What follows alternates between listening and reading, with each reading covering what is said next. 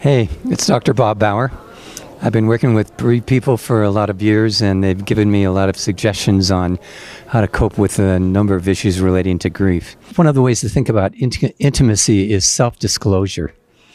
And so, when you, for those of you who have a partner and you've experienced the death of a, of a loved one, in particular a child, you know, it's important, as we all know, to communicate, right? But it's not always easy because what happens is that people shut down, they, or they cry, or they run away. And so, self disclosure um, is part of what intimacy is all about being able to you know put down some of that resistance so i'm going to talk to you about a way um, to think about this based on research by a psychologist named Dr. John Gottman, G O T T M A N. You may want to Google his information because he talked about how couples argue, looking at the kind of themes that came up that made arguing problematic.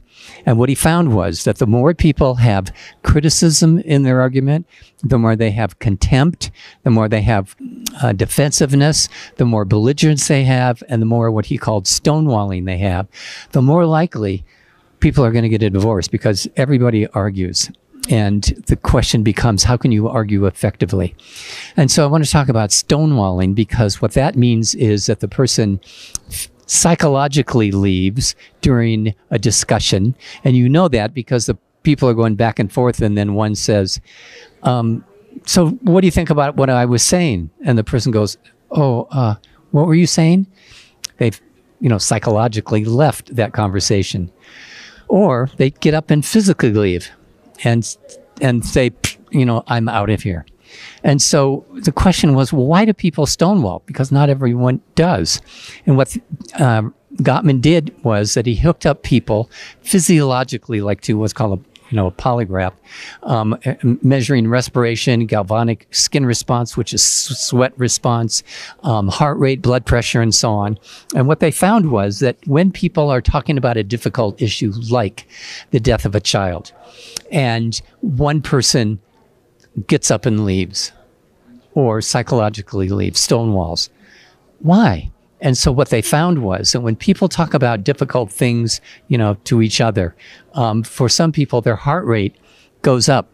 You know, average heart rate is 70, 80 beats a minute. Some people go up to like 90 beats a minute, but some people go up to like 115 beats a minute.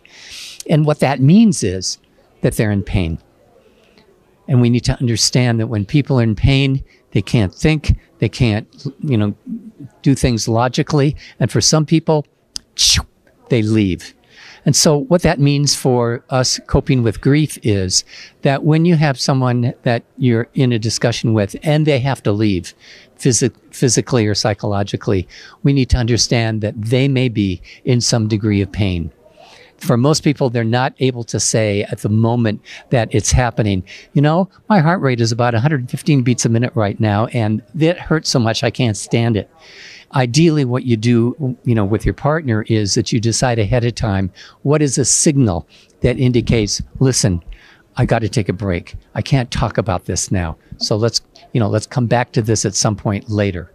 So if you have a partner that you are, you know, having some concerns with and you know quite often shuts down when they when you want to talk about you know the tough issues. It may be that that's what's going on and it may be important for you to sit down not at a time when you're in this discussion but at a time when things are calm and relaxed and check that out and see if they're going to have some uh, way of giving you a signal. And what i always like to say is giving someone the middle finger is not the kind of signal that i'm talking about.